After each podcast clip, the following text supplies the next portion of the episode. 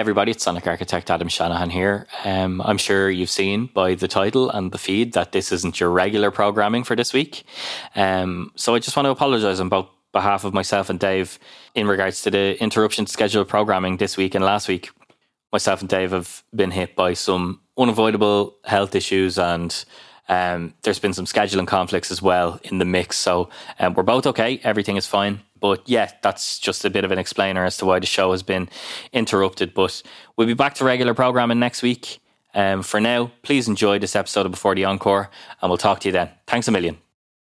Uh, okay, listen now for the click track, everybody. Uh, and away we go. This is uh, track one. Take one, yeah. One, two, three, four.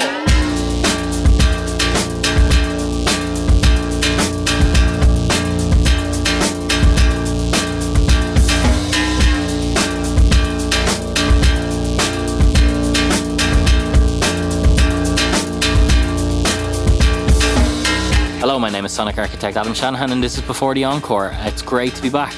It's season two. Um, it's taken far too long to get here. It's been like nine months since I put out an episode. Absolutely obscene.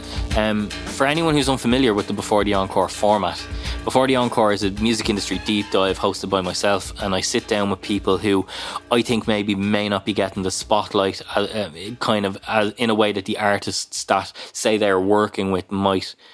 Um, and I kind of give, I just want to give them a chance to kind of tell their story and how they got to where they are and just learn a little bit about them as well. Selfishly, I will admit. Um, but it's great. And um, I've got some really, really good guests in uh, in this this season, and I'm really, really glad to be kicking it off with this guest in particular. So let me give you the lowdown on what's going on, and we'll step into the episode.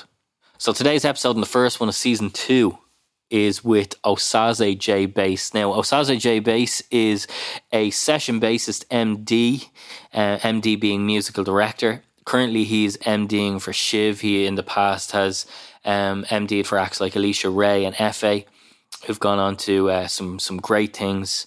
I met him through Shiv, so that's kind of how I got to I got to know him, and we bumped into each other. And I said, "You must come on the podcast." Um, partially for me because again it's like a learning experience for me i knew nothing about him i wanted to learn a bit more um, but for a little bit of background like i said he does that kind of stuff um, in his session world but he's also um, one third of the afrobeat ensemble NeuBrí who um, you may have seen their covers of some amazing afrobeat songs and r&b uh, hip hop songs. They've done many, many things. Lots of stuff out there on YouTube. There'll be plenty of links um, for you in the description. So please do check that out if you're not familiar with their work. Um, and yeah, it was just really exciting to get a different perspective on what session musicianing or what being a session musician, rather, should I say, is. And just the kind of bells and whistles involved with MDing and the, you know, priorities and um, roles that you have to undertake and, you know, um, situations that you may or may not get in. So, uh, yeah, it's it's it's a, it was a real eye opener for me, and it was nice because um again it's just like a little part of the industry I'm kind of a little bit less familiar with, and I felt like was maybe a slight gap in season one, um especially from the sessioning side. So yeah, it's great to have Osazee on to to be talking to me, um and I'm gonna kind of cut it there. I'm gonna let the the conversation do most of the talking. Um, but I suppose I will say a little disclaimer at the very, very end, just when I'm asking him to plug his bits and bobs. Um, there is a couple of gigs that have passed. I've left the dates in specifically because there's a little bit of context around what he says um, about one of the artists that he is he has since gigged with in Cork, and I I just want to leave that in because I thought it was a really nice piece when I was doing the edit.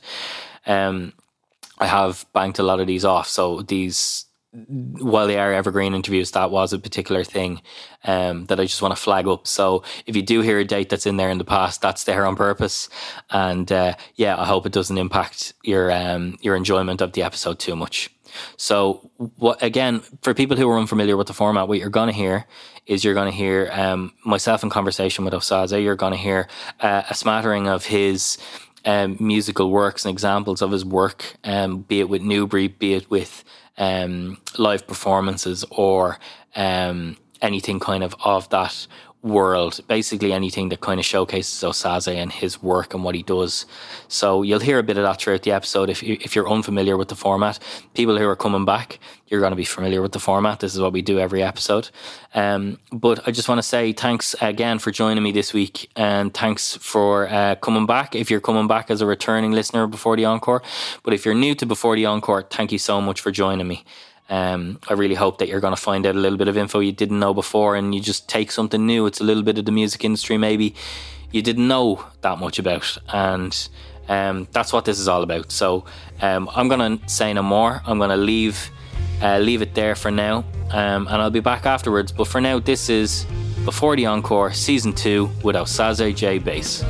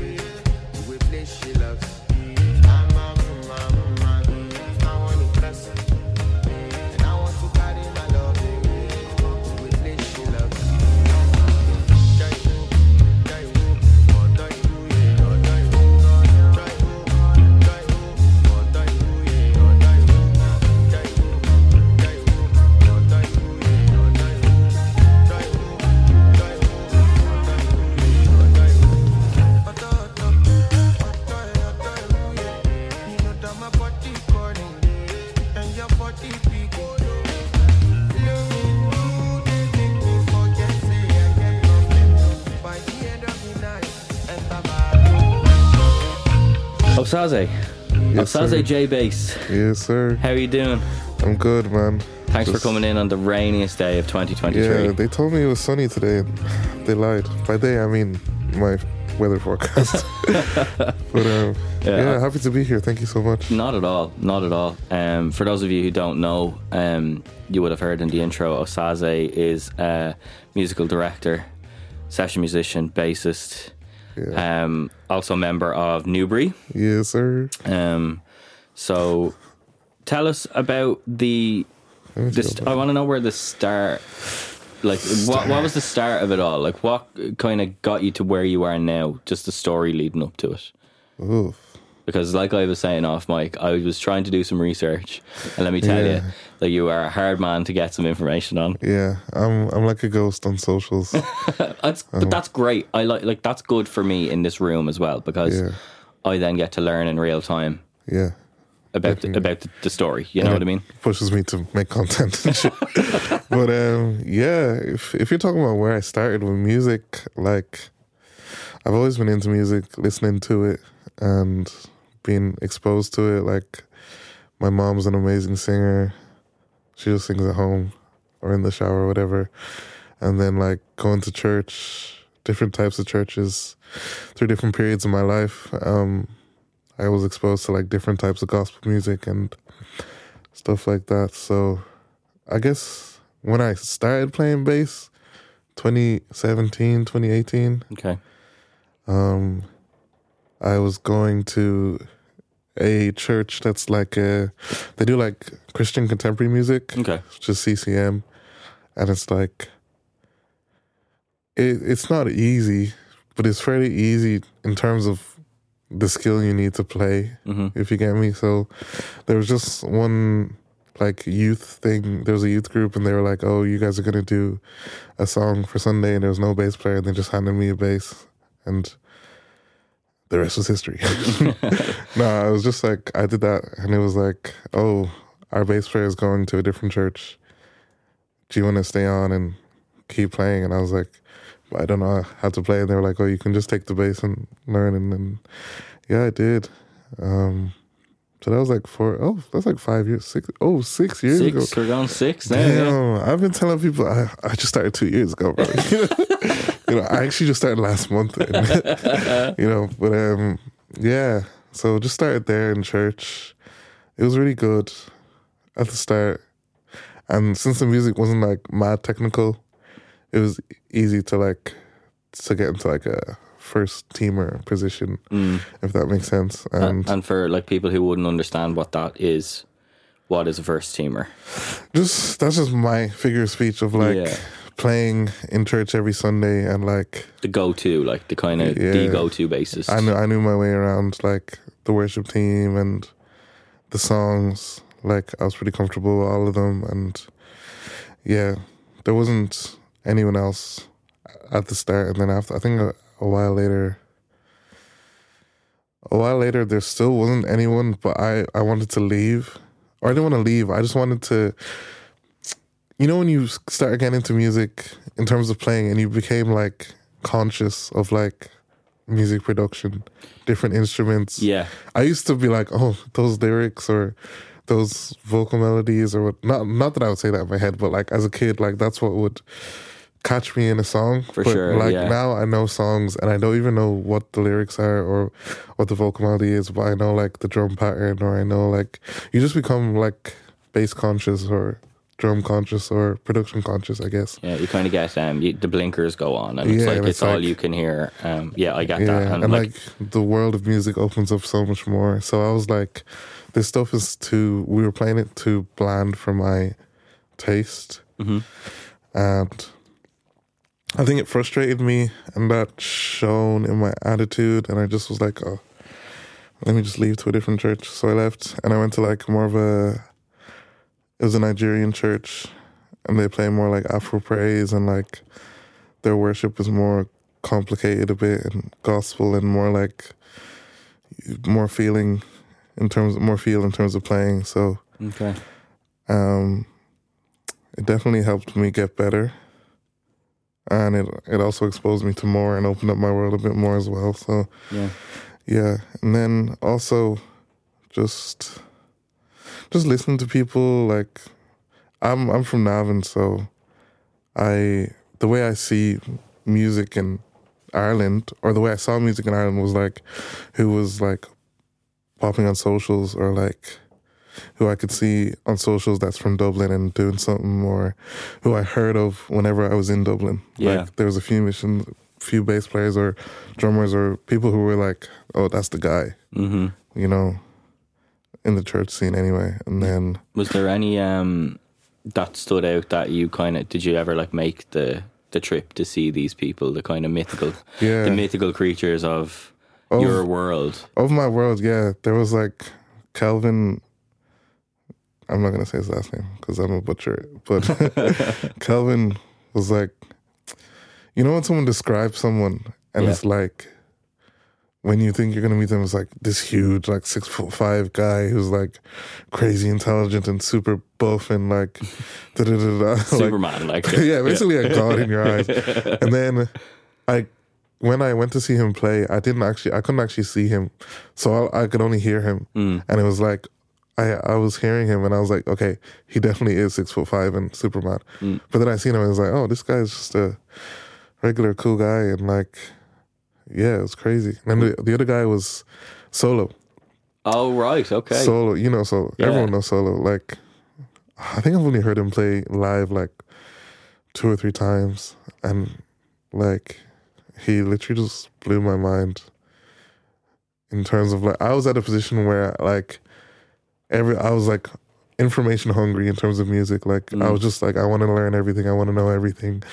So it was like, now I'm hearing drummers play chops, and I understand like, not that I understand, but I can feel how complicated their chops are, hmm or I can feel how complicated the chords or the voicings like a, a keyboard player might be playing. Mm. Do you get me? And like even to this day, the way he plays music on bass is like crazy to me. But Yeah, it's it, and that's like obviously amazing being able to like directly relate based on the instrument that you're playing, Mm. right? Because being handed something and like having kind of like, I don't know what whether you had a background in instrumentation before the church or I learned how to play the recorder, and okay, so there was there was something there, yeah, but like being handed a completely new instrument and being like go, you know, being Yeah. told to just go, and then kind of getting like that to me was everything when I stepped into production world. And even like just learning about other people making music and like local scenes, like in Dublin or in you know kind of the the the Meath area because we would have like uh, I would have gone to school in Meath, um, in Ashbourne, and Sorry about that. uh, it's all good. I'm only five minutes down the road. It's fine. I'm on the good. I'm on the good side of the border, though. Oh, on the good side of the border, so it's all good. Um, yeah, no, I, I, I went to school in Ashbourne, and like I, you know, we would have gigged in, we would have gigged in Navan once or twice at like Battle of the Bands stuff, you know, Mm. like and. You know, you get to you're exposed to people, and then you're gigging in Dublin. You're seeing like totally different bands, and like Mm. it's like like you say, you know, what's kind of going off in one place is like totally different to another. And I think there were like microclimates at the time as well, Yeah. where it was like everyone, everything was a bit more insular. Whereas now it feels a lot more connected. Like there's people in Galway who are going to know who Office is. There's people in, you know, Donegal who know who like uh, Cello is or uh, Strange Boy or, you know, people like that. And like even um, bands like uh, Sprints, uh, Just Mustard, like these are bands that, uh, like bands like that would have played in Battle of the Bands with me, you know, 15 years ago, and now they're like signed to major record labels. So it's like a totally different Yeah. frame of reference now. So even like that, when you would have, I suppose, been kicking everything off, would have been when I was in the late stages of that and coming into production. So it's Yeah. like there's a bit. It, obviously, there was still a bit there, but the fact that like you were hearing about these people and being able to go like solo, for example, I've worked mm. with him on on some stuff, and um, no, I have I have still never met him, but like the music is amazing. Do you know what I mean? You haven't met him? No, I haven't met him. No, That is no. so weird. Got to get him in here. Got to get him sitting down on the couch. get him on- I don't even think he lives in this country anymore. but um, what were you playing keyboards in those bands or playing No, I was playing drums actually. drums? Yeah, and um, it was an odd one because like I didn't like I was always kind of like yeah I just really want to like play drums. I always just wanted to play drums and like Uh, for like no reason. Do you know what I mean? Like there was hmm. no I can't I couldn't tell you exactly why. I couldn't tell you like that there was someone who I saw and I was like fuck yeah that's you know hmm. the, that's the reason why. It was more so like oh I want to play drums and then I got like this rusty crap drum kit that was filled with holes and I had no stands and I had to make stands out of like you know scraps that I found in my garage and like uh, all of this kind of stuff but it was so good it was so so good you know and then after that it was kind of like okay well, kind of like you actually in in the sense of okay now I I guess I'm you know playing drums now I better kind of go and see who like Who's good? is playing drums. You know what I mean? And like Yeah. started then digging into liner notes and like who's playing in these bands and who you know Mm. because like we're all exposed to the front man or you know the lead guitarist was always like they were the two shining lights of any kind of rock band or whatever back in the day and Mm. you knew who those people were but for me I never really kind of knew who the drummers were so it was a case of like going and finding that yeah. um Drummers and bass players are hard to find. Not hard to, when when you were younger. They were hard to. Yeah, because like information was a lot less, you know. Um, like I, I think it was only like 2013 or 2014 when I got the internet. So like, Yeah, it was like, yeah, you know what I mean. It, it wasn't, it just wasn't there. So like the information that we have now is just like not readily available. Like you can go on your phone and just Google who drums Yeah. in X, you know, or who who recorded these parts or whatever. yeah. Um, I kind of want to step back into the worship world for a minute because it's something that I admittedly don't like. I don't have a lot of information on, and I, it's just not an area that I've been exposed to. But um, a couple of people who I've spoken with, and like people who I've kind of learned to, or you know, gotten to know over the years, just through, um, you know, working in the in the industry, have kind of been brought True that. through that world Yeah. and that's how they end up where they are now and i find that each individual has always been crazy technical and like has these this knowledge of music not even music theory but just like the feel of like keyboardists in particular like chord like the, the weirdest yeah. chord voicings and like but they make so much sense Do you know what's annoying? they'll have like those voicings, but then you'll ask them like, "What chord are you playing?" And like me, uh, bass, I'm playing root notes, Yeah, sure. and like I could be on A, and then I'm asking them what what they play. They're like, "Oh, I'm playing F sharp with like a with like a nine at the bottom or some shit," and I'm like. This doesn't help me at all.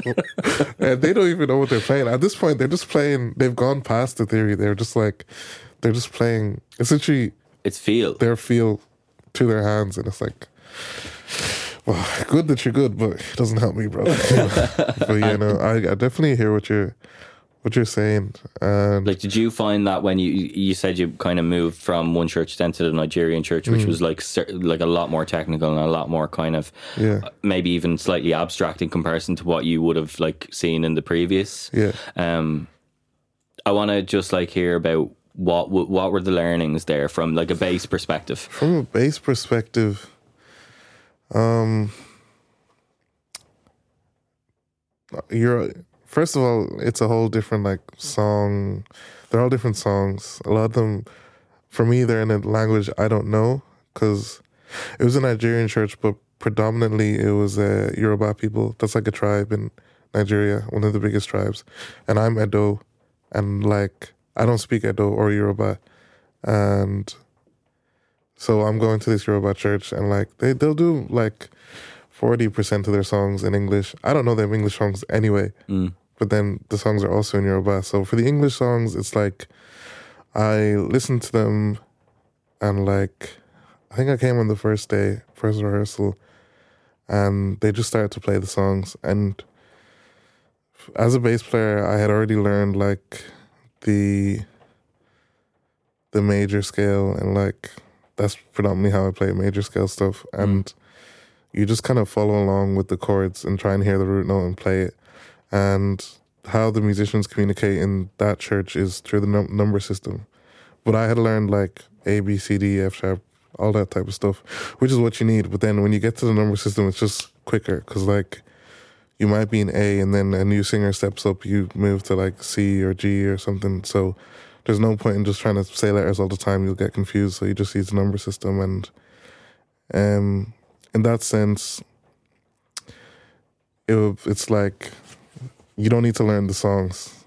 You just need to learn how typical songs go or however the keyboard player, because the keyboard player is usually the lead instrument.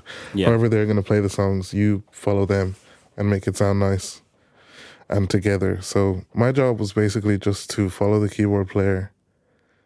I was trying to pick up the songs, and I think I picked up a lot, picked up a lot of the songs along the way. But follow the keyboard player and lock that like melody or that chord progression with whatever the drummer drummer's kick pattern was, and that's just how I was at the start. And then as time went on, I started to learn the chord progressions for songs. I was listening to the songs like at home and YouTubing them, and like you could YouTube these songs. And there's like five different, A million versions. different versions and a million different Yeah. keys. Yeah. And then you'll come and the church is playing playing a different version, and then they could play a different version three weeks later. So you just come and you kind of start to you start to get that feel.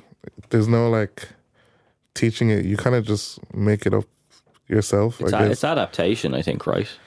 Yeah, it really like it's it's just reading the room Mm. and playing to the room and looking at what other musicians do at, at different points of the room. So like you I could be there on a Sunday and like sometimes you can feel it before worship starts or before praise would start and like people are here today focused on like being with God and being present and actually participating. And some mornings it might be like like this, like rainy and you know, not everyone turned up to church today and feels a bit empty and you might have to like push it a bit more and uh, maybe overplay a bit more just to to fill the room. Engage, yeah. yeah a bit more even just for yourself just to fill it up a bit more you know? Sometimes definitely as a bass player I, like i like to just like do the as little as possible um and just like stick to the basics and let just let the room be filled i guess you know. It's it's hard to explain to yeah, be fair. Is it, and I, I fully appreciate that because, like, again, what it almost a lot of what you're saying feels to me as someone who like just kind of like I never had drum lessons. I just kind of like taught myself, um, and it feels really counterintuitive to me for you to, as a bassist, to say first and foremost I'm following the keyboard player, Yeah. and then secondary to that is the drums, and trying to lock that in and trying to like juggle those just feels Oh, so difficult. Like it, It it- uh, as a concept, as a concept. Do you know what I mean? Like as a concept for a rhythm, like because the drums and the bass are the rhythm section of Yeah. you know any live instrumental band, right? And Yeah. you know you might have a rhythm guitar as well, but the main the the, the skeleton of it is the drums and the bass. Mm-hmm. So to be able to like go back and forth and like kind of then you know really lock in. Mm. Um, it was tough. uh, yeah, but like you, Yeah. you, you know, you you adapt, and it becomes like it's like a superpower almost. Then when you kind of step out of that world and into like a world that's not, you know, like you've you've done um, MD and session duties for Efé, Shiv, um, Alicia Raye. Um, you, you you play with NeuBrí as well. Um, I think that's kind of a bit more technical, uh, like just from what I've seen Yeah. um, from you guys, and like you have a lot of um, like live performances and stuff on YouTube, and just like seeing how you guys all work together is like very and like the rearrangement of a lot of stuff. It's really cool. Yeah. Um, I like the Sorry. the 2022 Afrobeats like kind of rearrangement and like Yeah. that was really cool because like it was I I would have known some of those songs, but then hearing them like completely different. You know what I mean? Like with different chord voicings, different like patterns, different accents, stabs, all that good stuff. yeah. Um, when did you like when when was the the kind of shift in when you obviously you're like you're playing in, in this church and you're you know it's a mm. lot more technical. I, I assume you're feeling really good about it and I assume it's like starting to feel really good when you're kind of locking in and mm-hmm. all of that stuff. Um when was the like the change in mindset being like okay maybe I'm gonna like step into like you know people playing music now as opposed to like i- in mm. this setting where it's like all under one roof and it has a particular purpose and you know it's it's a different it, it it's it is a different world to a degree you know Yeah. um when did that change and like what happened i suppose after take me from you know when you joined to now, yeah. there Um, I think was it around 2019 and like I just started making like videos for Instagram. Mm. I didn't make a lot of videos, but and even to this day, I need to make more videos. But um, like I, I had always listened to like secular music. So secular music is like non, non-religious right yeah. yeah So like listening to secular music and non secular music and like looking at the differences and similarities and like playing both and taking something from one and playing it in the other is like is just something I was kind of getting used to and um obviously just being on social media and like starting to play bass and just like oh let me make a video or two and put them out and then I did. And I had already done like I used to play with this like these Filipino kids and like we had done a few gigs and just doing like torn by Natalie and in whatever her name is really yeah and like Seven Nation Army and like just really random like cover gig songs. I did that in like 2018 mm. and then like that had been my taste of quote unquote gigging. So I started doing those videos in 2019 and um, put them out and just labeled myself as a bass player. And if you need me, hit me up. And I was like, in my mind, I was like, I'll probably be called for more church gigs. Or I'll probably be, be getting called for church gigs. And I think I was called from one. I did a conference. It was like a three day conference. And um, NeuBrí's drummer, Michael's church. And that's how we started playing together. And that was like my first like church gig where I was like getting paid. And then that same year I had done a video I remember this video so clearly. Um, I think I do actually. Anyway, Efé had hit me up and was like, "Oh, I love this video. Do you want to like play this?" We did this like thing in Pirate, like a live recording. Yeah, I saw the video. That day traumatized me, bro. tell me more. like- tell me more. now that now that I've done like a proper like live recording with like lights and big ass cameras that mm. people have hanging over their bodies and like makeup and you know like multi track recording. Looking back at that day and like seeing how I got through that, I'm very proud of myself because we were like we had like five laptops, five interfaces, Everyone recording their own stuff individually. everyone kind of thing. recording their own stuff, and it was like we did like how many takes? We didn't do that that many takes. We did like four takes, but it was like hot room, sweaty room, and yeah, it looked good. To be fair, that was my first. I think I'd say that was my first. Like I feel like that was my first gig, if you get me. Yeah. And then I didn't really get any after that for like a year.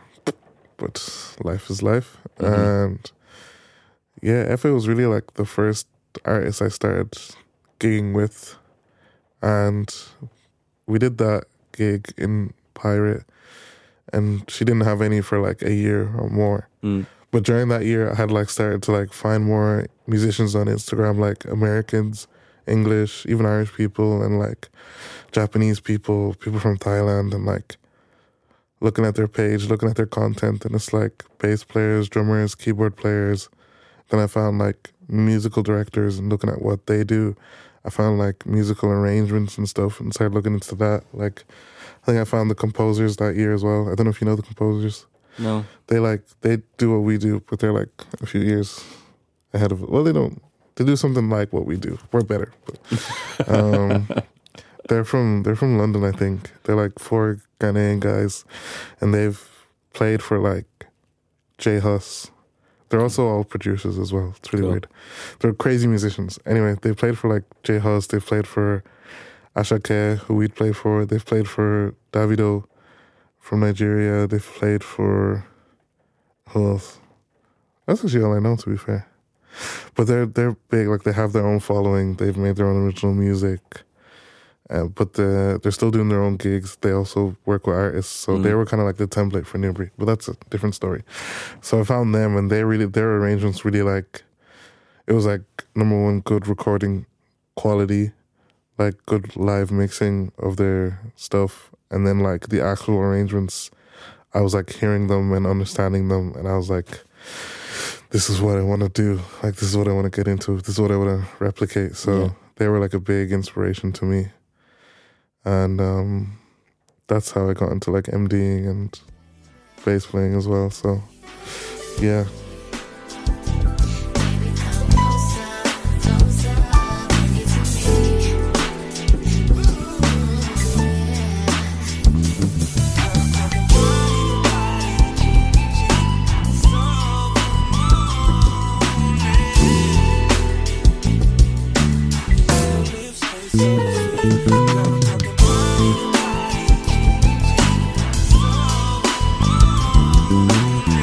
A lot, to, a lot to take on.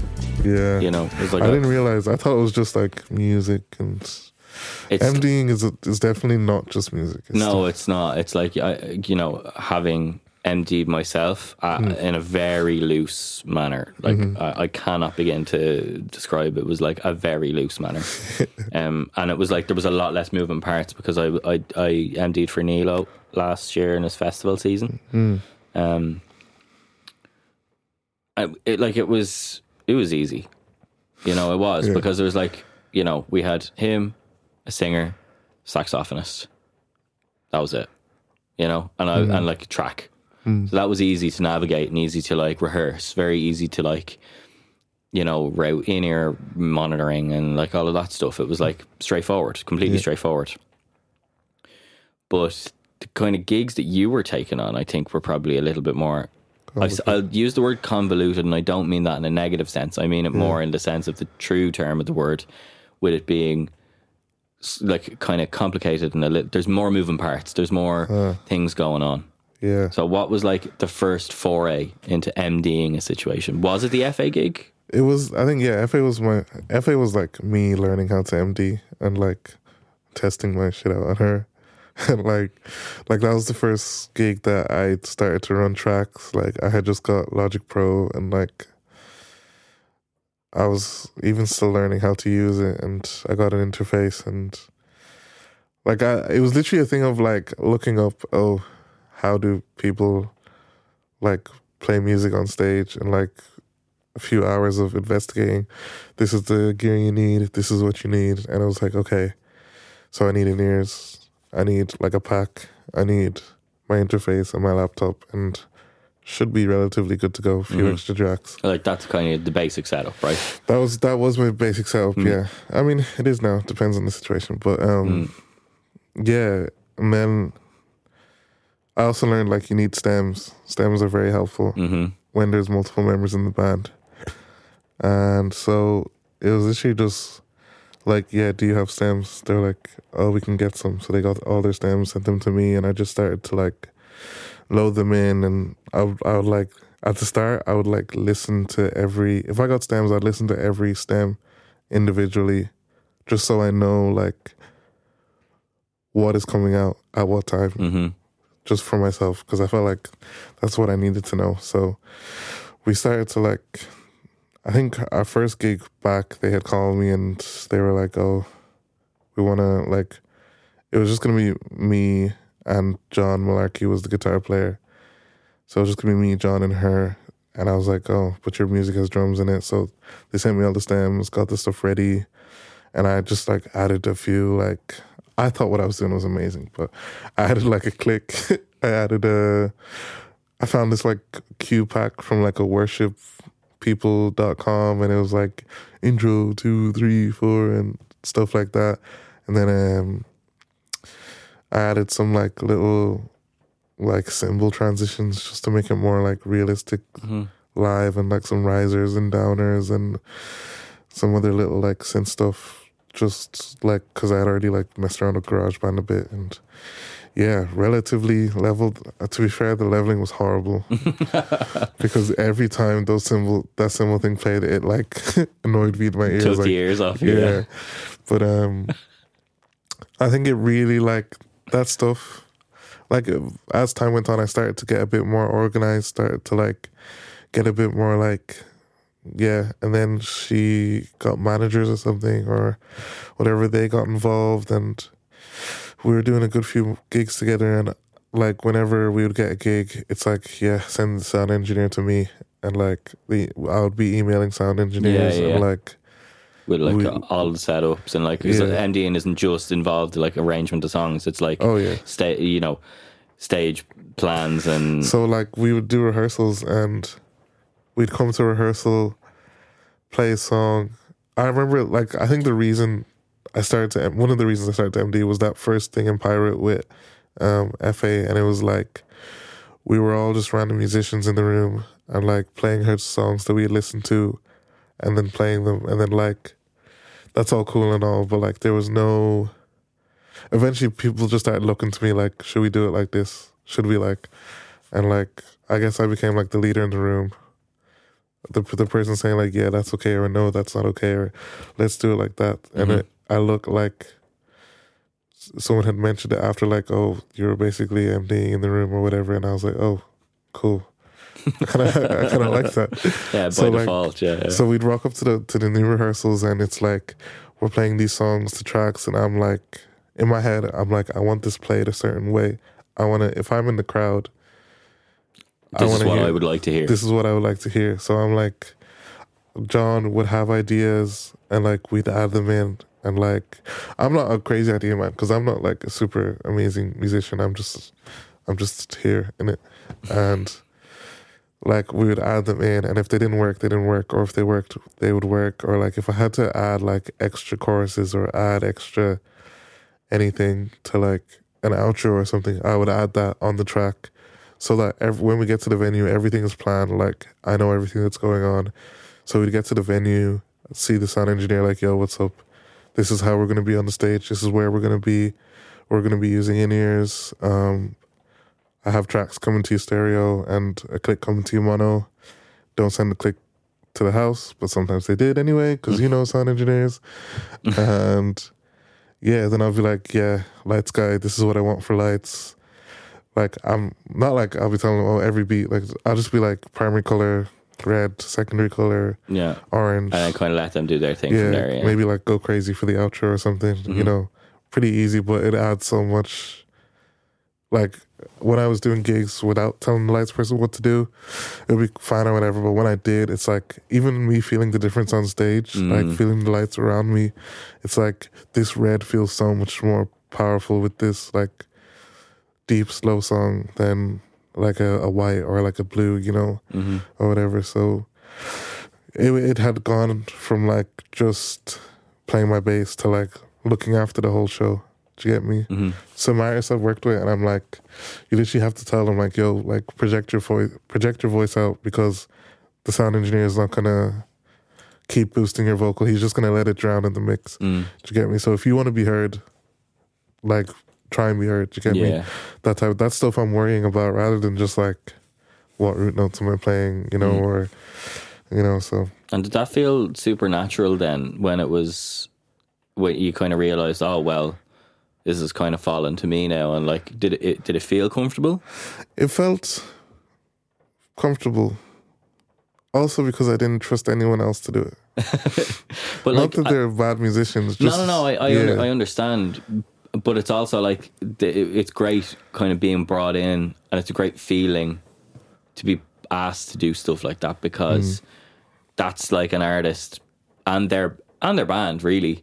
Mm. Um, I know that like maybe sometimes you might put together a band Mm. for for an artist if you're brought in as an MD kind of in the first instance. I know that that's like a thing that um, MDs can do. do, yeah. I don't know if you do that. I will get to that in a minute, Mm. but more so that they have that trust in your taste and your yeah. you know ability to be able to say not really sure or you know that's Yeah. the way or like maybe let's try this and like you know or let's simplify the setup a little bit and you know Mm. because everything that's in place right now just feels a bit too clunky or you know stuff like that but did it like was that a feeling that you got then you know the feeling of Yeah, I oh this feels like It definitely like started this, as you a feeling. It started as a feeling rather than I'm going to be the MD. It's course, definitely yeah. more like a. I feel like I should tell them there's a better way than than whatever's happening. Mm. Not like oh I'm telling you what to do, or more like I'm just su- suggesting and Yeah. like I'll feel better feel better going home that saying that like oh at least I told them. Mm-hmm. And sometimes like people disagree. Like guitar players might disagree with me about something and like they're the guitar player. I'm not gonna.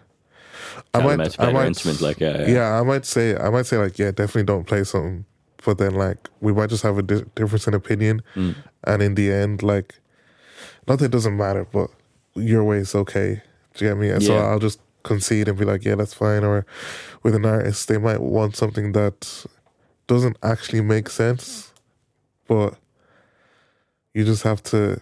They're the artist, and it's their thing. Like Mm. when I when I MD, I'm not like, oh, I want this to be some type of way. In my head, I'm like, I want your your like personality and vision and creativity as an artist to shine through as like professionally and impactfully as possible on Sure. stage so that you can like so that your shit can get bigger and we can do bigger gigs And- Yeah, but it's like that's the know. essence, right?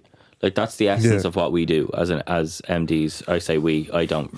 Again, No, it was kind of like. I by def- it was by default. I kind of ended up doing it, but like Yeah. I, I, you know, I did enjoy it, and I have done it before. But like it's what MDs do. Like that's the Mm. that's the essence is to create the show around the artist. yeah You're like produ- It's like a, being a producer for a live show. pretty much yeah You know what I mean? It's Yeah. like what I do in the studio with someone's song to get it to where it needs to be on the record. Mm. You do that on the stage. yeah I think is probably what you could boil it down to. pretty much yeah Um, so I can only apologize when I sent you songs in minor when you learned the uh, the major scale, Yeah. uh, because you've worked with you, you and I have both worked with Shiv. yeah Um, I I worked with her kind of on some of her early stuff, and then she moved abroad and is doing her own kind of thing. I did some mixes, and then you know she she came back and we were doing a couple of bits then after, and it's kind of like been a in like Yeah. in and out of each other's musical lives. I think for the last yeah I, I didn't even know uh, till a few months ago i think you just reposted some of her stuff and i was like oh you guys are connected. Yeah, yeah. It's So, it's a small yeah. world. It's a being small world. being with Shiv has been like great, great. Shiv is like she she's definitely my favorite artist to MD for Mm. right now. Um, I feel like we we trust each other, and I I know. I'm not gonna say I know what she wants, but you feel like you can step into the mind. yeah, I feel like I can step step into her mind sometimes, and like she trusts me to make shit look good sound good. So yeah, it's really good. We just did 3Arena like I want to get into that.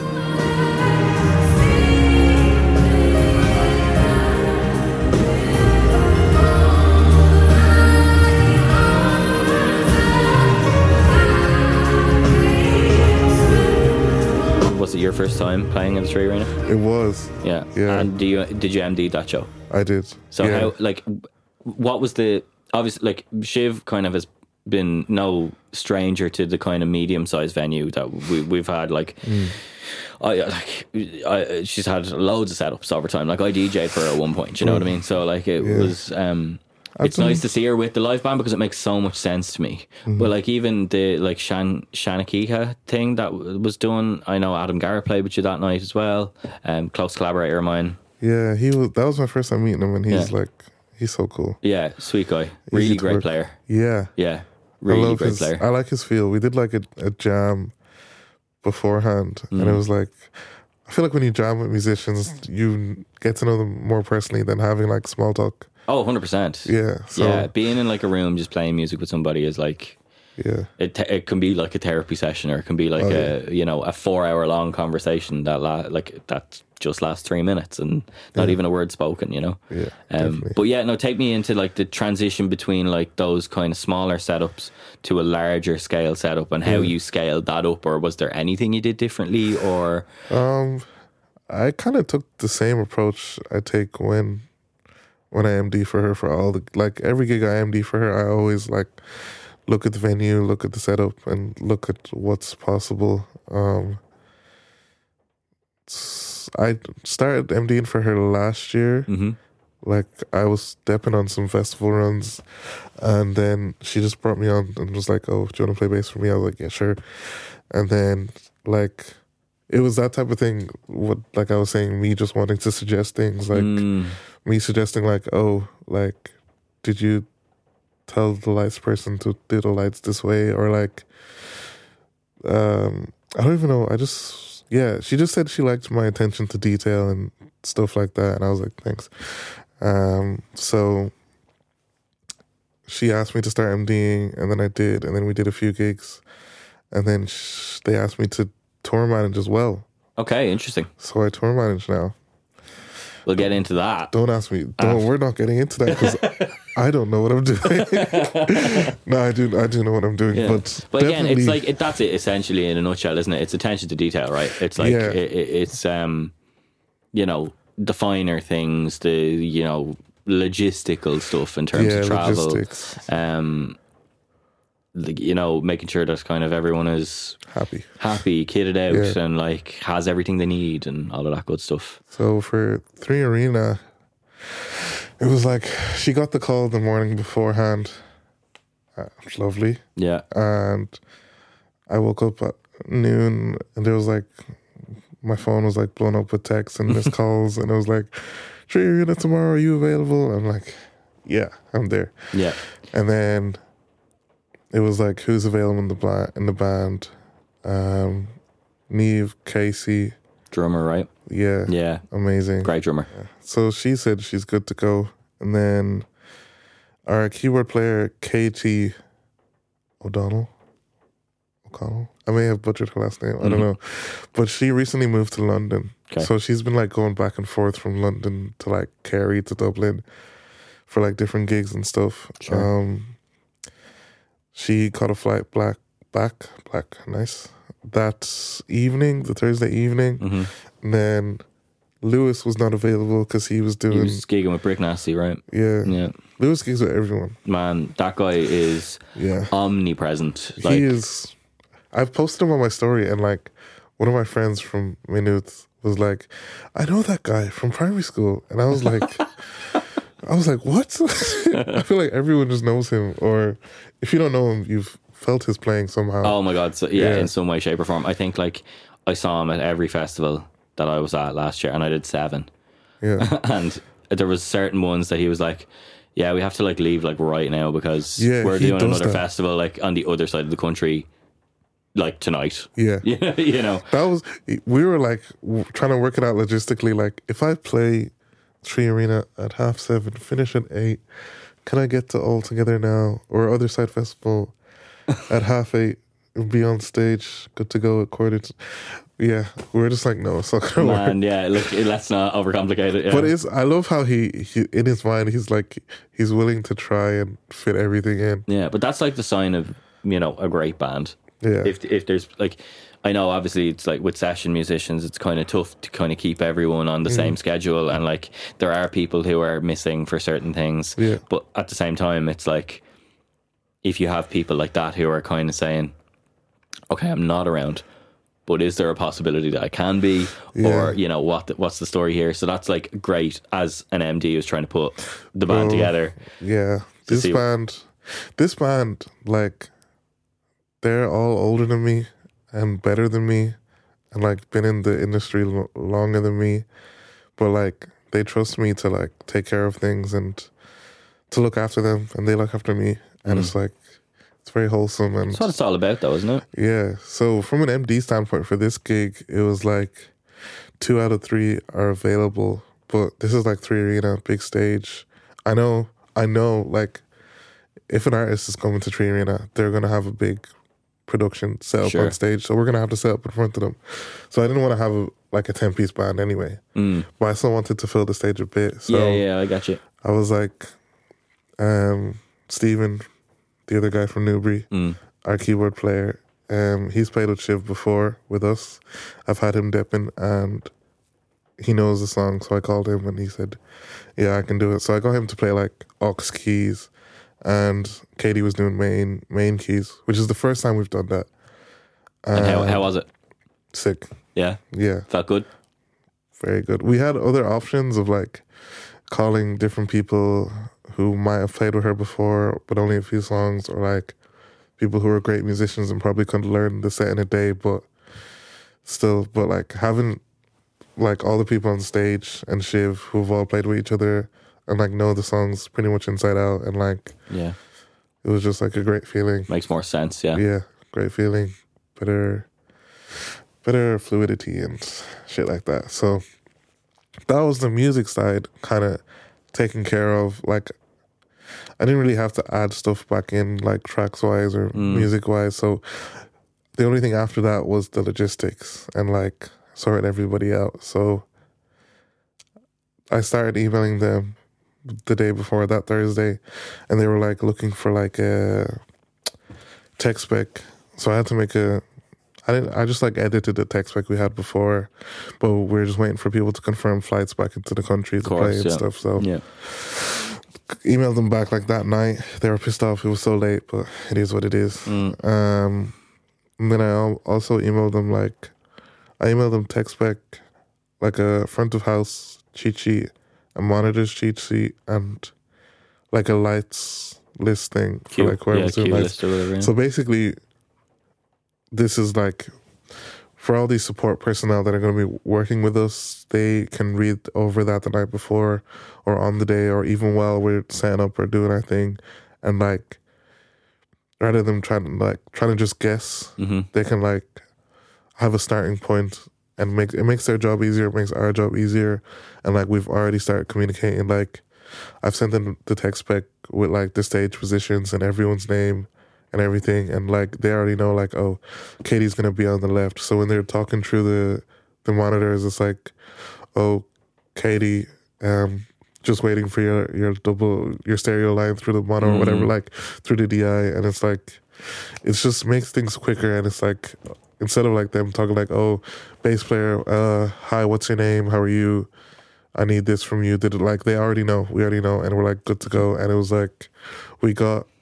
I thought we got to sound check a bit late, like twenty minutes late, but like Lana was still doing her sound check, so like that gave us even less time to sound check.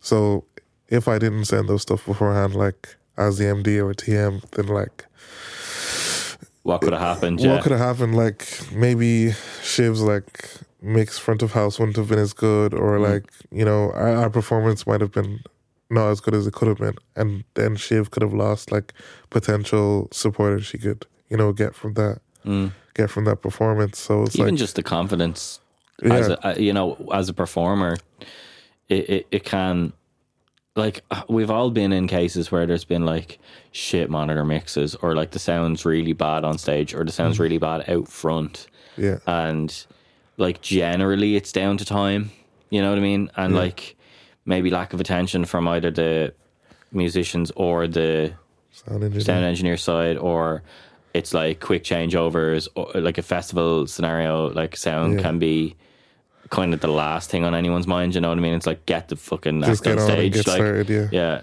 um so like uh, look i appreciate that i don't like it's just it's just the way it is like it's Yeah. not sometimes there's nothing you can do. Nothing you can do You about it, all like- the preparation in the world, and you might get there, and the sound engineers might be having a bad day, and like people, like I hear people saying like, "Oh, that sound engineer in that place is is like a bad guy or like a dick sometimes or whatever," but then it's like, I know sometimes I can be a dick. Do you get me? And it's Mm. like, what if I'm just having a bad day? man like i just You think know. as well one thing if i've learned anything over the years it's just like be fucking nice to the sound engineer Bro, because that's like, the number number two rule of MDing. Like number one, the artist is always right. Number two, be nice to your sound engineers. like sound engineer like the sound Yeah. engineers are like if they if they're like uh, you you said it yourself almost if they like if their life is easier yeah, it's going to be so much better for you. But also like they're doing a job too like they're like they're equally as important as you being on the stage. Yeah, and I think sometimes we think like our people like artists who might not be more exposed to live scenarios or just starting out gigging and stuff like that yeah, might not understand that the sound engineer is so crucial, you know what I mean? And is like yeah. an integral part of your day and your performance. yeah, And like it's just like any human interaction. If you're not going to be nice to me, I'm not going to be nice to you. Like, yeah. Those Well- guys were they were pretty nice to be fair. yeah. Um, Was it and was it house engineers for the 3Arena, or was it Lana's engineers that were doing it for you? house engineers. Yeah. Because bear in mind, sorry for anyone who's listening and doesn't know, it was in support of Lana Del Rey Yeah. in the tree arena. yeah. Yeah, What a night. Yeah. Oh, good times. yeah. You looked Um, uh, you look very very happy in the uh, in the photos afterwards. Yeah. it was, actually- it was really nice. Like it was just like I fucking love to see it because it's like good people on stage, good people who get the, you know, they're getting the gig, Yeah. and like I saw videos, like you guys fucking smashed you.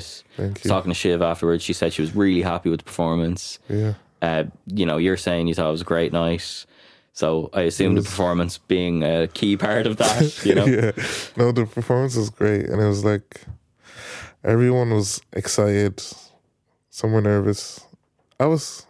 I, I actually didn't. I felt more nervous for like Trinity Ball or like other fests. I feel. I felt nervous for all our other gigs, but for this one, being our biggest gig, like me and Chill were just like, we feel confident, we feel good, We're like no nerves, which is like a first for us.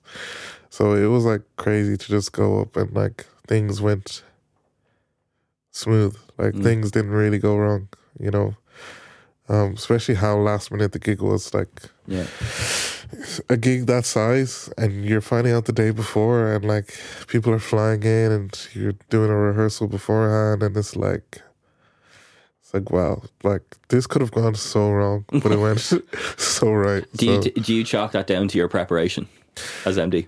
Uh definitely some of it i chalk it down to having musicians that have played with her before who are just great musicians and like all of us all of us having played together before like doing i feel like doing bad gigs together brings you closer Oh yeah, um there's a bond that cannot be broken. Yeah. Like- so i feel like we haven't had we haven't had too many bad gigs together so i feel like i feel like it was pretty good to be fair yeah, um shiv's just really easy to work with sometimes yeah. I can attest to that.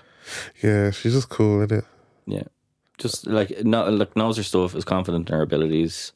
Yeah. You know, not taken away from obviously any of the other acts that like I work with or you work with. It's just like this is the Yeah. particular common ground. Oh no, I think it's have, just you know? because I, I work with her the most in terms of MD, and so Okay, okay. that's why I have so many things to say about her.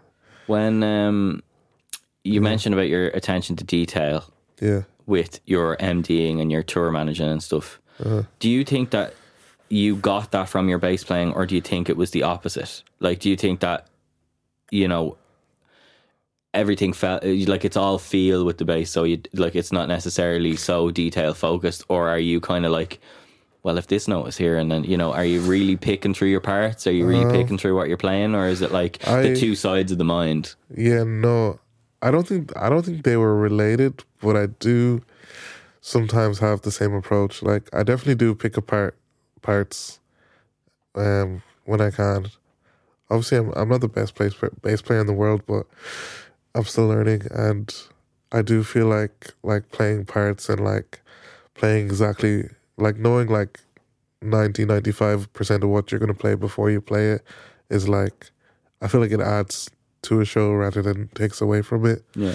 Some people prefer like oh just like get up and give it your heart and play how you feel, but like I feel like I much more enjoy a show that's like sharp and like Prepared.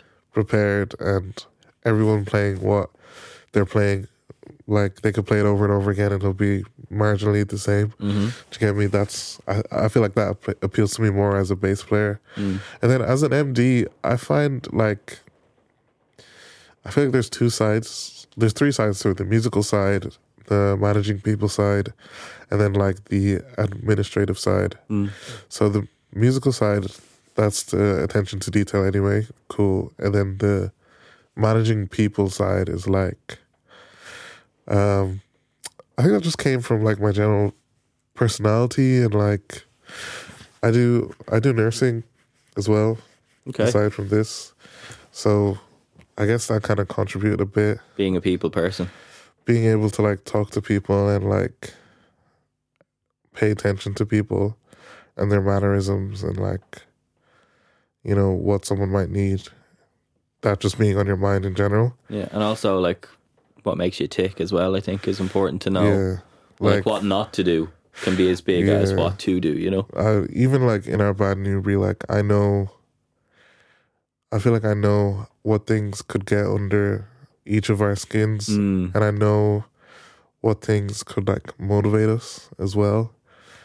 Um, so like that's not that's not something like that has to be something you actively notice or actively listen for or look for or like something you you like. I would notice and I'd be like, oh, this has pissed this guy off, or like this has like motivated this guy to get me that type of Mm. thing. And I feel like sorry, I feel like that definitely plays a factor in it, plays a role in it. And then the administrative in uh, administrative side, Mm. that's like I used to be like into like business and accounting. I Mm. wanted to be an accountant and I guess that like wanted to work a desk job and that sounds so weird, but, but I did. No, not at all. Like, cause I I worked in a bank for nine years. Really? Yeah, I did. What age are you? I'm thirty. For real? Yeah, You look 23. that's the skincare routine. yes, sir. Um, yeah, I like. Yeah, I worked in a bank for nine years since I was nineteen till I was twenty eight. Yeah, That's crazy. yeah, yeah. So I like I would have been exposed a lot to that, and I was I was good at my job. Do you, do you like you you like I don't know how to describe it. It's like you like like files and organization Organization, and like, and yeah. like structure is really important to me espe- like from my business like my, as in managing my work as my business do you know Yeah. what i mean so like i'll keep i've like good filing systems i like to keep stuff in like particular um in particular places Mm-hmm. like i, I like sp- I fucking love spreadsheets. Like I'm so I'm a freak. Like I love Excel Yeah. so much, and even like when it comes to um like email etiquette and stuff like that, like I, I feel like I've kind of got yeah, Mm. your email, years of experience your with that. emails are nice. Do you know what I mean? Like Yeah. uh, getting like all of that, like even just like a nice little signature at the bottom, Yeah. Mm-hmm. like that makes so much of a difference. Um, and yeah, I just like I saw stuff in my job that like I knew I liked, and I you know I wanted. I was kind of saying, "Oh, maybe I could like bring that." I feel like you do bring it over. Like, even like I, I'm not into producing at all, but I feel like for you as a producer, there's it's a largely a creative aspect. But like while you're going along, like naming your track, your stems, or Yeah. naming your Yeah, and like having your song laid out like intro, pre-chorus, da da da da da, like in your yeah. mind, like that's the type. Of, I know some people when they're like using Logic or using it, and they just like slap shit on and whatever, and then like I might get stuff after, and it's like song name one two three four five six seven thirty on stems, and oh I'm like. no. I'm like, where is the bass coming from, or where is the? Like, do you get if- me that type of stuff? It- like I get that. So I get that for mixes, and I like I would offer I would send as well because Yeah. you know there's productions that I do that I don't mix, and then there's like productions that I take from other people that I mix. Like there's a couple of producers who like uh, would send me things, um, and like the key thing for me is like if you do not like if you don't label your stems, and this has not happened to me, thankfully. I haven't got a mess of stuff. okay, But like, if you don't label them, I will send them back and be like, fix them, and then I'll do it. Yeah. Because like, yeah, I have to then go through what could be a hundred stems. Stems as well, by the way. Sorry for anyone who doesn't know Oh, yeah. what stems are. Stems are the individual audio files of each part in, e- in each song. So like, you'll have a stem for your kick drum. You'll have a, stair, a, a stem for your snare. Bass, like multiple for bass, depending on what the parts are. Yeah. Um, all the harmonic information, keys, synths, guitars, lead vocal, lead vocal, lead vocal two, double vocals, Lead vocal three. like any stereos, harmonies, Yeah. all of that stuff. All of those things come in what is called a stem, and it's just like one little audio, and then one little audio file.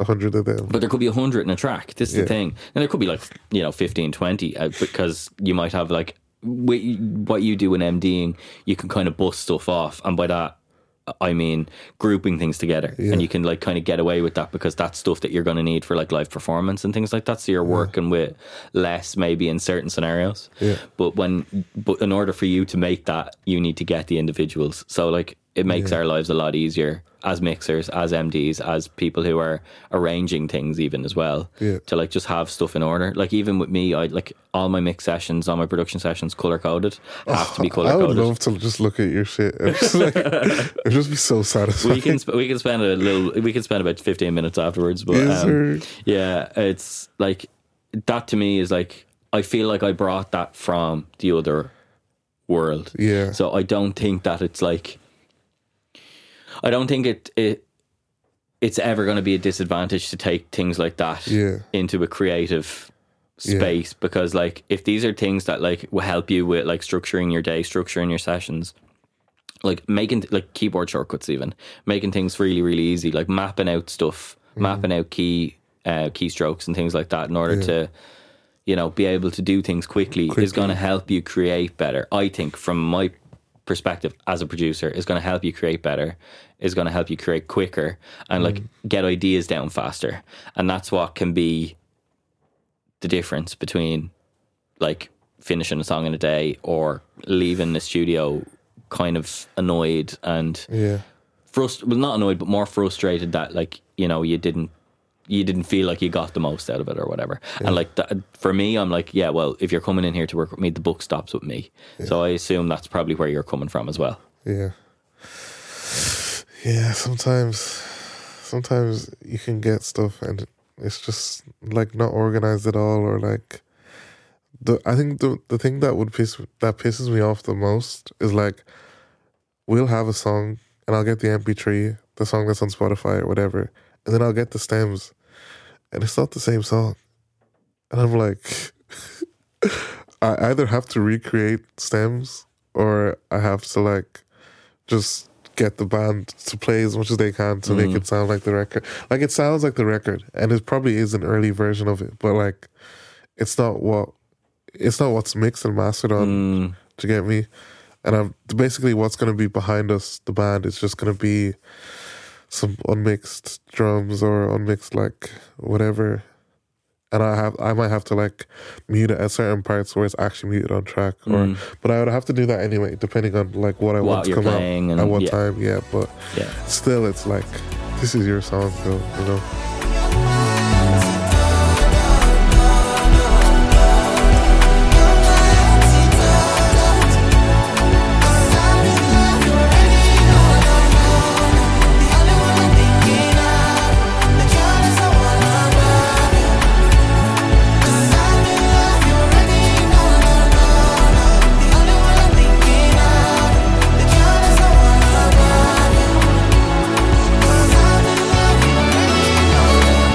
like one of the like fun parts of what you do, like trying to recreate the record as close as you can, No, or do you or do you actively steer away from that?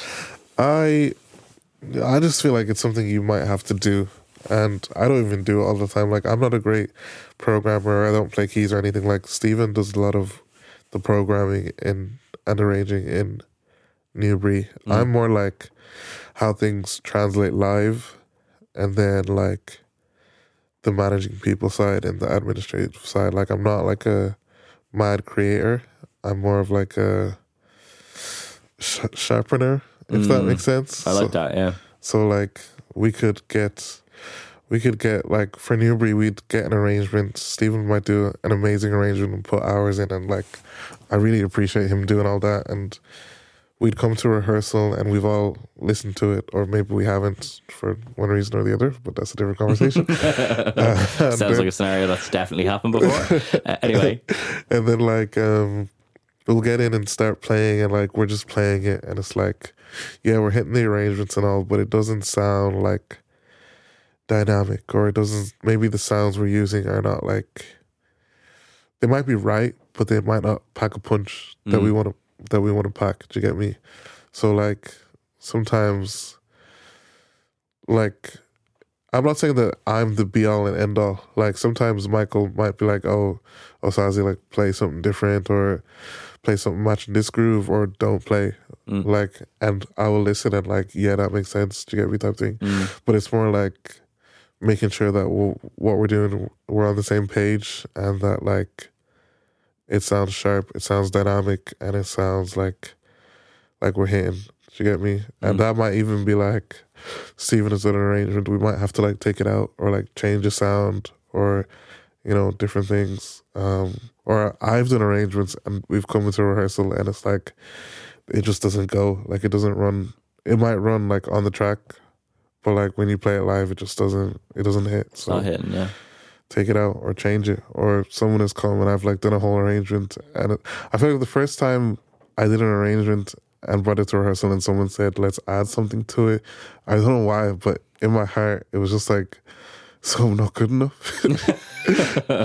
But yeah, but like I mean, we like as creative people, you know, we are putting ourselves out there in a way that yeah, you know people who are in other industries of work are like it's it's a it's a lot less personal investment in the in the like in an emotional aspect. Now, I'm not belittling anyone who works in anything other than like creative by any means. I know that like it can be soul destroying when you have an idea in any way, shape, or form, even yeah. if it's in an office and it's just immediately shot down without anything, and it's or like it's been like uh, that's good, moving on, and you know, you know what I mean. and I'm like, I spent two hours on this. Yeah. Why are you not screaming right now? Yeah. Do you get me? But I think it's just a part of the first time it happened. I felt the emotions, and I was like, "Yeah, this is gonna happen a lot more." And you just have to like make it a skill set of like accepting how people are gonna react. Yeah, and it's like it, it does take time. Um, in production world as well, it's the same thing because what you're doing is trying to help someone build a song. I feel like it it would be a lot worse for you. It. I mean, look, I don't. The whole thing is, it's like you said it yourself. Is like art is, is priority number one. Mm-hmm. Um, I can make suggestions and I can like use my my taste and my skill set to try and help you know create what you're trying to create here. But at the end of the day, if you don't like what I'm doing, that's fine. I'm not gonna try and. It's not my song. I'm not coming in to like stamp all over Yeah. what is already there as a ba- on a base level, or I'm not trying to like come in and be like, we need to put like a ripping synth solo in here when like it, the song clearly need- doesn't does need it. need. But like it's again, it's like exposure therapy almost because it's you know the more. It, it, I feel like the more someone's like, oh, I don't know if I'm really into that, the like less personal I take it, and I'm at a point now.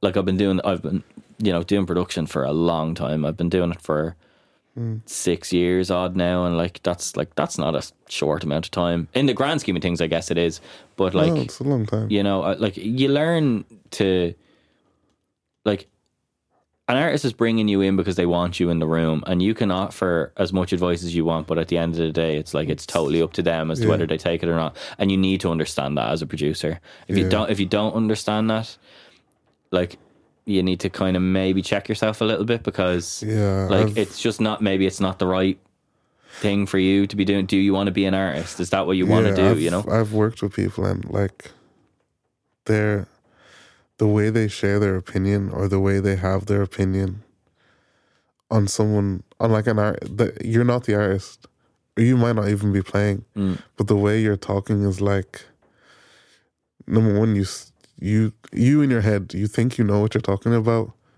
but no offense you kind of don't like it could be a valid point but number one you're probably not communicating it right See, that's like communication is everything in what Yeah. we, in what we do as people who are serving Mm-hmm. artists in order to like create something. Yeah. Whether that be on the stage or whether that be on the record, it's like we are in service to the artist at all times. And like, I've made my peace with the fact that like I tried the whole being in a band. I don't want to do that, you know. And I know that I I'm better.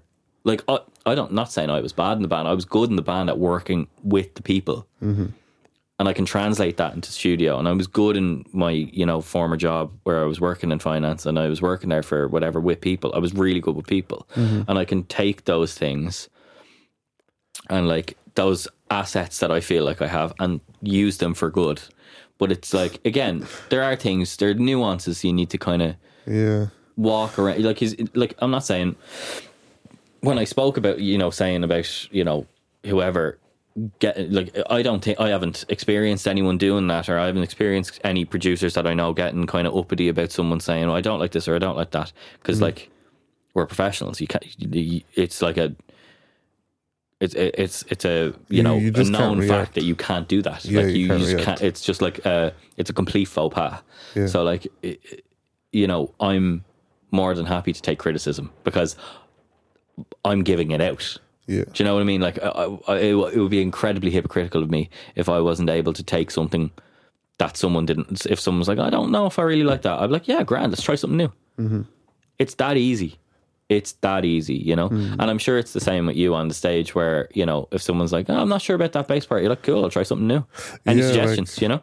I like I could be the MD in the room and someone who doesn't play instruments could say something about my bass part and like like maybe a few years ago I would have reacted like what is this guy talking about but, but now it's like you have a you have a genuine opinion and your opinion is valid and I will take it on board and if it makes sense it makes sense if it doesn't then it doesn't no hard feelings and Yeah. like I'm not going to be some type of way after either like oh can't believe that person said something or can't No. believe like they can say what they want it's like you, it's literally like you can say what you want and it is what it is like Yeah. it's not gonna it shouldn't change my mood or it shouldn't like change how I view them as a person because Mm.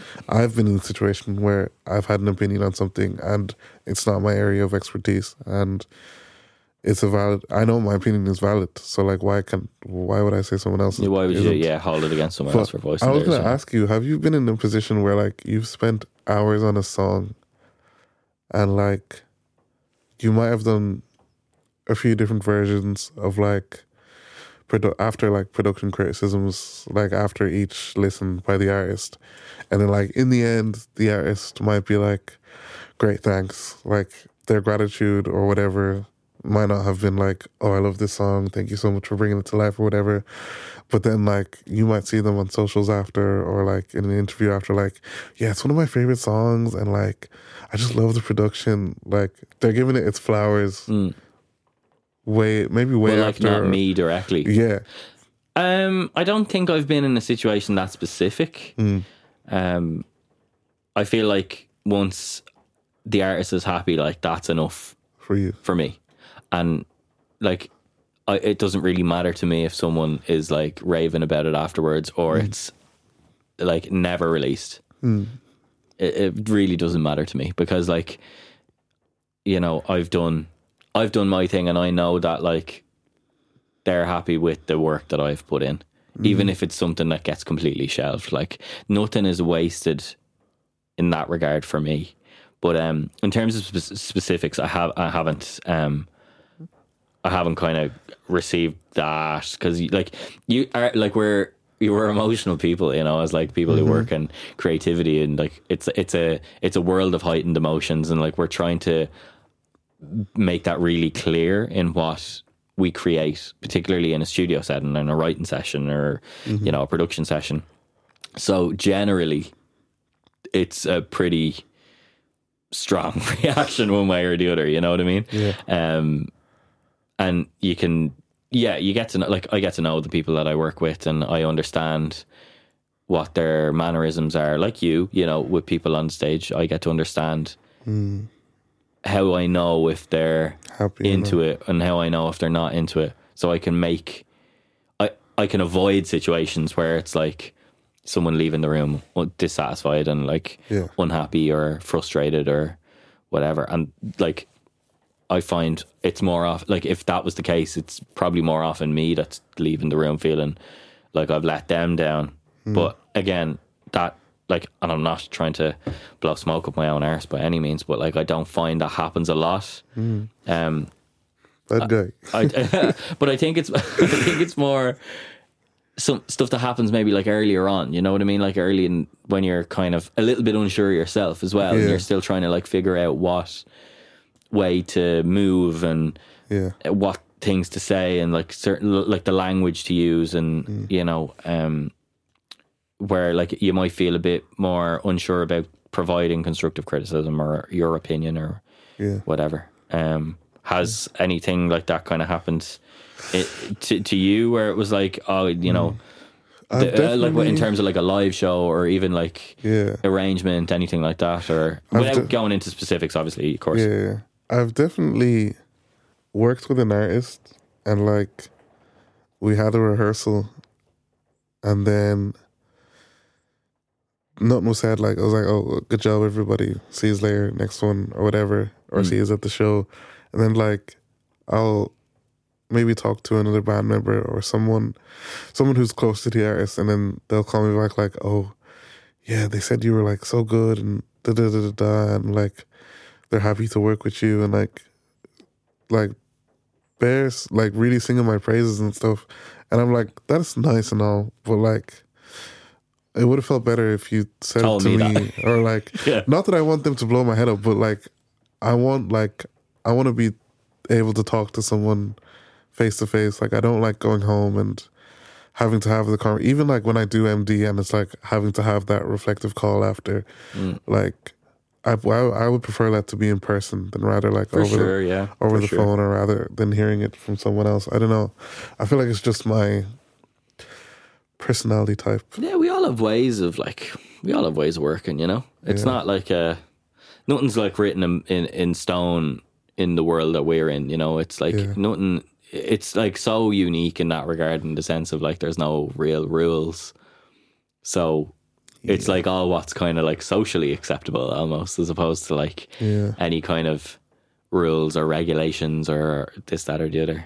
Yeah. Um, I want to ask before we finish up, like what what is the what is the goal? Like, is there anything you have in mind that is like Yeah. I want like this is what I want, or is it a case of you know I'm gonna I'm gonna just like do this thing that I really like, and I'm gonna MD, and I'm gonna play live, and I'm gonna you know do like be in NeuBrí and like do do those shows and like just have fun with that, and or or is there like a thing where it's like I'm working towards this, and that is what I want, you know? Yeah, um, definitely. I definitely do feel like I'm being mm, mm, not necessarily pulled because it's not. I feel like it could get a lot busier and a lot more. I I could actually feel a pull there, but I feel like there's two sides, like the MDing and sessioning side, like on my own. Um, the goal would be to like do bigger shows, do like like that 3Arena show, like from the just having different people to contact, like the MCD rep or the you know the sound engineer or Sure, like yeah, getting there and like there's different people to talk to. There's like the techs and like actually having techs that are actually carrying your shit, which was amazing. Even if it was like ten feet. Yeah, But, it was like- just for one show or whatever. Yeah, yeah, just yeah. for one show. But like having so many people, like me being the leader and having so many people to look over, be in contact with, and know what is going on with everybody, and just being like present and there for everybody, like doing that on that type of level, on that on that scale.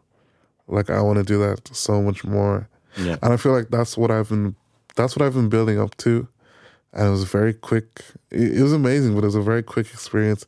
And it was like I, I I have been feeling like discouraged and like you know how how big can this really get? Um and like I feel like it really came at the perfect time to to re-energize me and revive my like drive to like to do this shit and do it to like a proper level, a professional level um, which I've been doing it at, but like just a bigger like bigger production, like working with a front of house engineer and a monitor engineering, having your own one, like having set musician members that like are good, know their shit, everyone knows their parts, and like it's not just like a we walk into rehearsal and you know we're all buddy boys and stuff. Like we're here to work, and like yeah, the the atmosphere is great and friendly and awesome, and awesome, but like like this this production is people's jobs. Do you get me? Mm. Which which it always is, but you know, not everybody has that mindset, or not everybody has that, you know, that state of mind when they're walking into rehearsals or walking into the show. So like, definitely doing it to a higher level and like getting more exposure and experience in that. Maybe even just like as a bass player and not as an MD or like doing more gigs where I'm just MDing and not playing or Mm. being a tour manager and not MDing and not playing and just literally just being there to make sure people are okay and not having any input in music, you know, that would be sick. And uh, I I want to experience that. I don't know if that's what I want to do, Yeah. But definitely get into that a bit more. And then on the on the NeuBrí side, like NeuBrí to the world and back, man. We're trying to take it, trying to take it global, trying to work with big, big artists, good artists, and like every artist we work with is amazing and talented and creative, and like we just want to do bigger shows on our own and with them. And NeuBrí, NeuBrí means like new expression, new energy, and new experience. So we're trying to express different people's music in a new way, you know, bring a new energy to it and Mm. do it to a bigger scale, a more professional scale, and like we love we love being extra on our own shit, but when it's like an artist stuff, like we'll only do that to a certain extent, of course. Yeah. But we love to like bring that like you know, Stephen bringing like two, three, four keyboards to a gig and like playing exact sounds from the record and then also playing like crazy, like different sounds that you wouldn't expect. And like, you know, me, like, as a bass player, like a lot of bass players just rock up with a bass and like, like, I'll, I'll rock up with my synth bass, my bass, my pedals, and like, you know, obviously I'm still building my, my arsenal but like I want to be able to like walk into a gig and be able to play anything exactly how it sounds on the record, or be able to just play any random shit you want me to play Mm. or that I want to play, you know, to make the show better and make it more fun. So yeah, and like Michael is probably one of the best drummers I've ever seen or played with, and Yeah, like he's got great chops, man. So he's good. he's he I, I always tell like everyone he's the best musician he's the best musician in the band like definitely even if he won't say it or if they won't say it like I, the way he sees music and the way he like he just filters music is like crazy to me on any level like even like the crazy american american musicians or like jacob collier and the, the like obviously he's not jacob collier like chill. But, but like he i feel like he's on that level of like he's just different you know? So i, I just want to like play with him everywhere like that's my drummer as a bass player bass players and drummers you have your they ha- you have it's your like a language, right? No, it's like it's past that. It's like you have a connection, and like we're still we're still building that connection. But like when you when you have it on stage and it's like you and your drummer, it's like a feeling that's I don't know, it's incomparable, I guess. Yeah. So yeah, definitely to do bigger and better stuff with NeuBrí. We just did our summer show in the playground, Mm. which was cool. It was Yeah, it looked great. amazing.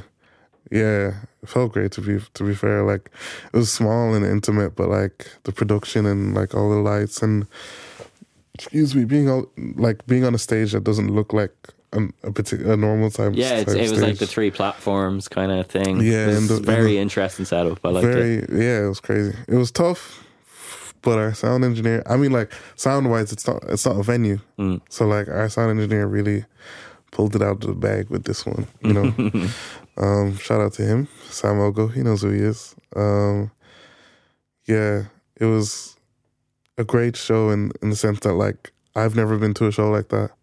So like being able to play a show like that and make it a memorable experience was was amazing. So trying to do more. I feel like we should do a show like that every year, but no matter how big we get. But that's a different conversation to be had later. Um, we have a we're planning a winter show, hopefully in November. Um, that we will be announcing very soon. Very nice. We're on the cusp. We're doing a show in Cork. Um, very good. I think Cyber, Cyprus Avenue. Yeah, Very good. I think it's great uh 16th or 18th of August. We're doing it with uh, Saidi Sessions. Um, this guy Abdul Saidi from Cork, crazy musician as well. Um, and Diamond, D Money, she's amazing as well. She's opening, I think. So, yeah, that's gonna be that's our plan for the next while. show. We're also doing Fusion Fest. It's like this new festival um, happening in the Button Factory on the 6th of August. Okay. Um, we are the house band. For that. Very interesting. Yeah, so we're playing with like four or five different artists, like uh, Alicia Raye, Slick Bullet, um, Sean X, a few others that I can't remember. Ooh, Smiles as well. Um, he's he's actually very good, like live. I think it's his first band play, first time playing with the band. I was as going well. to say, I'm going to be interested to see how Yeah. that works out. So I feel like that that was something that st- stood out to me in this whole process of you know working with all of them and being a house band. It's like some of them, this is their first time using a band, Sure. so it's like watching them like literally from when we first play the song to when, when we've rehearsed it a few times. They've like watching their artist journey and that that growth, even in that like one hour period, is so like I feel like it's special to me because like I'm a part of that that journey. That's you know their whole music journey. So yeah, that's just something that stood out to me. But yeah, that's where I feel like those are my goals. Just do it bigger and better.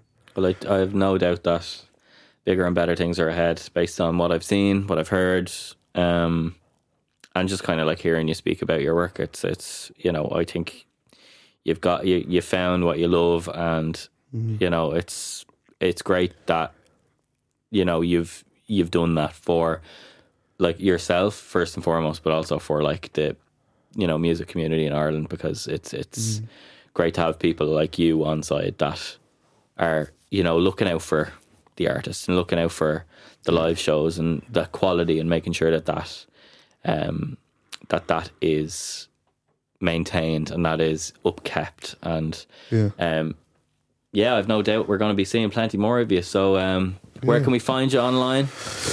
You can find my Instagram at Osazeejbass. Um, I don't post a lot, but I'm going to be better. I promise. Um, the content game is something I'm not into either, so it's all Yeah, good. no. I don't post very much either. you post more than me, and you don't post. Bro. so uh, there, you can find NeuBrí at NeuBrí Official on Instagram and TikTok and YouTube, and I think Twitter. I'm not sure, and SoundCloud. Um, N E U B R I Fada. Love it.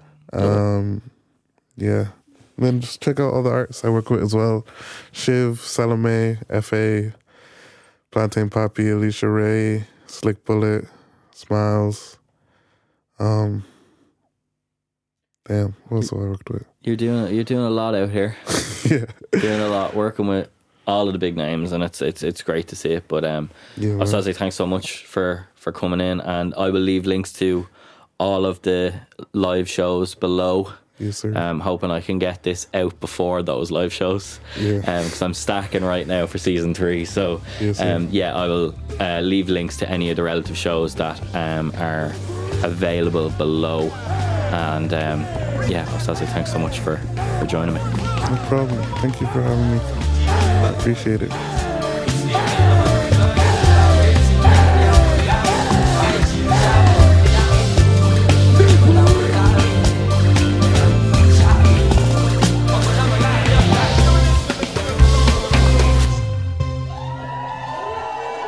Thanks to Osazee for coming in. I really hope that uh, you enjoyed that conversation as much as I did, and you got a little bit out of it. Um, whether you're, you know, a session musician yourself, just a bit of an insight into what it's like for somebody else, or if it's maybe something you're considering doing. And um, yeah, Osazee's a great guy. Like he said, you can find him on Instagram at Osazeejbass. You'll find NeuBrí on YouTube. Search N E U B R I Fada. That's NeuBrí. They're the Afrobeats ensemble I mentioned at the top. And if you're if you're looking to catch NeuBrí live, you can see them in the Button Factory on November twenty first. Um, so yeah, be sure to copy your tickets to that. It's gonna be it's it's always a great show. You can see from even the social media presence that the guys have. It's uh, it seems to be hopping anytime they play, and um, the crowd are very very into it the whole time. So one not to be missed for sure. Um, but that's it. That's it for this week. Um, as I said at the top, it was nice to kind of step in. Um, it's nice to be stepping in this week in place of the normal show. Um, but these will be back. I haven't ironed out a frequency yet as to what before the encore is going to look like. But um, I do have episodes there that are ready to go. I have some great guests on this season, and I'm really excited for you to hear the conversations that we had. Um, just uh, bear with me while I, I get those ready for you. So, um, like I said, no encore show proper will be back next Friday as per. Once again, please accept our apologies for um, the intermittent technical difficulties, I suppose, uh, uh, that we've been having for the last two weeks. But um, yeah, just really happy to be back um, with Before the Encore personally. And um, yeah, just a shout out to to um, to Osazee again for coming in. Really appreciate him taking the time. And you, the listener, thank you for listening. Um, like I said, um, if you are a new listener to Before the Encore, there's a whole season, the whole first season. I talked to a whole plethora of different uh, individuals on Before the Encore um, that work in the music industry. Lots and lots of different stuff. There's managers, there's producers, mix engineers, there's um, photographers, live photographers, like uh, you know, lots of different things. Studio managers. I've got it. Like, there's plenty in there for you to for you to dive into and go back on. Um, and I'd love you to get involved if that's so inclined. If you have any suggestions as to anyone you'd like on the show, please do not hesitate to get in touch. We're at No Encore Show on Instagram. Feel free to drop us a DM. I look after the account. Um, or you can find me at Adam My Fault Music on Instagram. Um, that's me. That's where I spend most of my time. Um, you know, on social media. You won't find me on Twitter. I don't have Twitter anymore. Got rid of that a long time ago. I'm very happy for it. But um, that's neither here nor there. I'll I just love to hear from you. Anyone who uh, wants to get in touch with the show, please feel free. Um, but that's like I said, that's it. Um, I will be getting the rest of the season two of Before the Encore ready, and you'll hear it in the coming uh, the coming months. Um, the frequency we had was monthly the last couple of times, so we'll maybe aim for something like that. But for now, show proper back next week. Thanks for joining me this week. I've been Sonic Architect Adam Shanahan. This has been Before the Encore. There will be an encore back next week. Thanks so much for listening. Take care.